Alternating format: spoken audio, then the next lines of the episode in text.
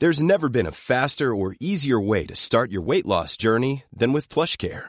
PlushCare accepts most insurance plans and gives you online access to board-certified physicians who can prescribe FDA-approved weight loss medications like Wigovi and Zepbound for those who qualify. Take charge of your health and speak with a board-certified physician about a weight loss plan that's right for you. Get started today at plushcare.com slash weight loss. That's plushcare.com slash weight loss. plushcare.com slash weight loss. Nous sommes en guerre.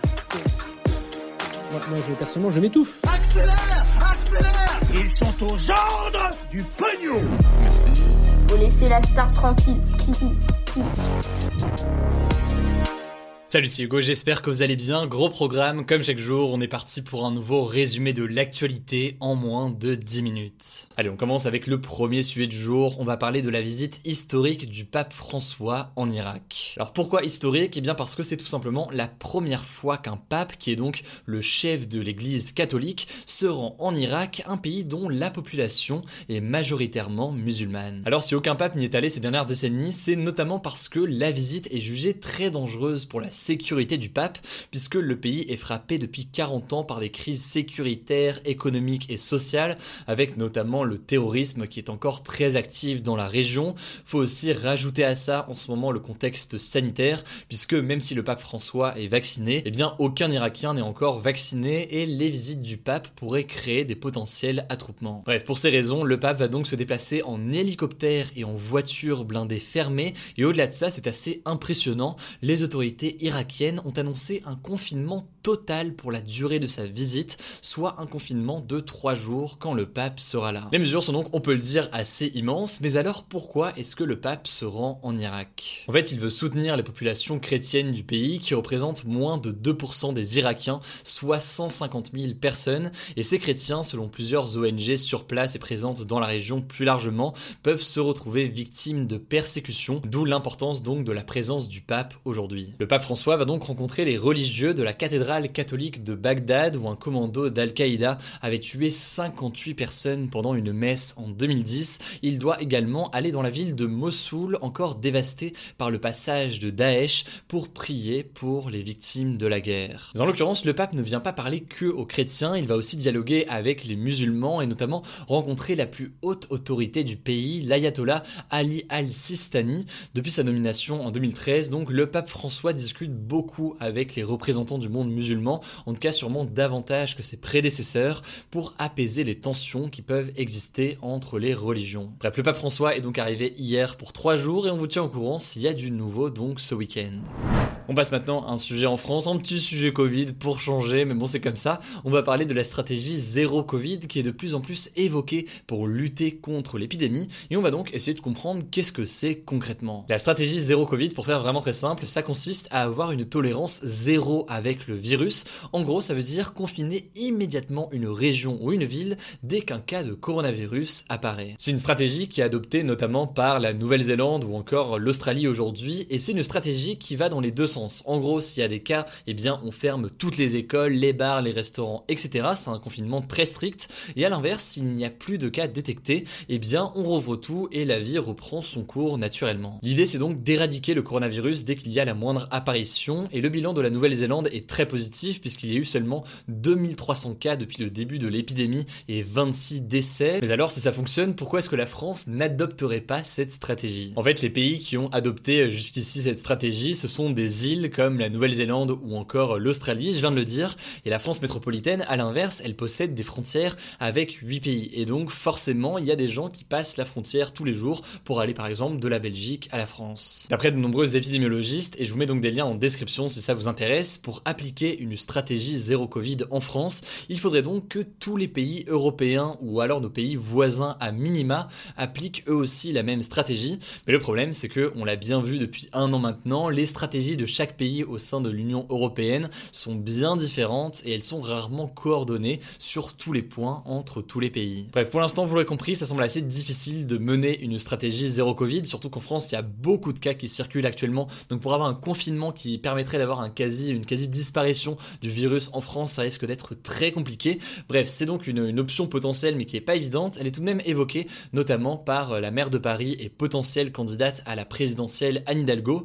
Le gouvernement, de son côté, ne semble pas prioriser euh, cette idée, mais il semble d'ailleurs plutôt prioriser l'inverse, à savoir le fait de vivre avec le virus, comme ils le disent. Vous l'avez compris, le cas de l'Australie ou de la Nouvelle-Zélande, c'est pas tout à fait pareil que la situation euh, en France, mais ça semblait assez important et intéressant de vous présenter ça aujourd'hui. Donc, euh, voilà. Et je termine vraiment l'actu en lâchant un petit voilà. C'est la pire chute pour, pour une actu. On continue avec un autre sujet avant de passer aux actualités. En bref, je voulais vous parler de la découverte d'une exoplanète qui pourrait accueillir des traces de vie. Alors une exoplanète, qu'est-ce que c'est? C'est en fait une planète qui est située en dehors du système solaire, autrement dit donc à des années-lumière de la Terre. On en a découvert plus de 4000 sur les 25 dernières années, mais celle dont je vais vous parler aujourd'hui s'appelle Gliese 486b, je crois que ça se prononce comme ça, et donc elle donne de l'espoir pour des traces de vie dans l'espace. La première raison à cela, c'est qu'elle se situe dans ce qu'on appelle la zone habitable autour euh, d'une étoile, ce qui veut dire qu'elle tourne déjà autour d'une étoile à une distance plus ou moins semblable à celle qui sépare la Terre du Soleil. Je vous épargne les détails euh, scientifiques et techniques là-dessus, mais si elle était plus éloignée par exemple, eh bien elle n'aurait pas eu assez de lumière pour un potentiel développement de la vie. Deuxième raison qui la rend intéressante, elle est presque de la même taille que la Terre et c'est une planète qui est rocheuse, c'est-à-dire qu'elle est donc comme la Terre ou Mars, on peut marcher dessus. Deux raisons supplémentaires qui la rendent intéressante, déjà elle pourrait avoir une atmosphère un peu comme sur Terre et donc ça présente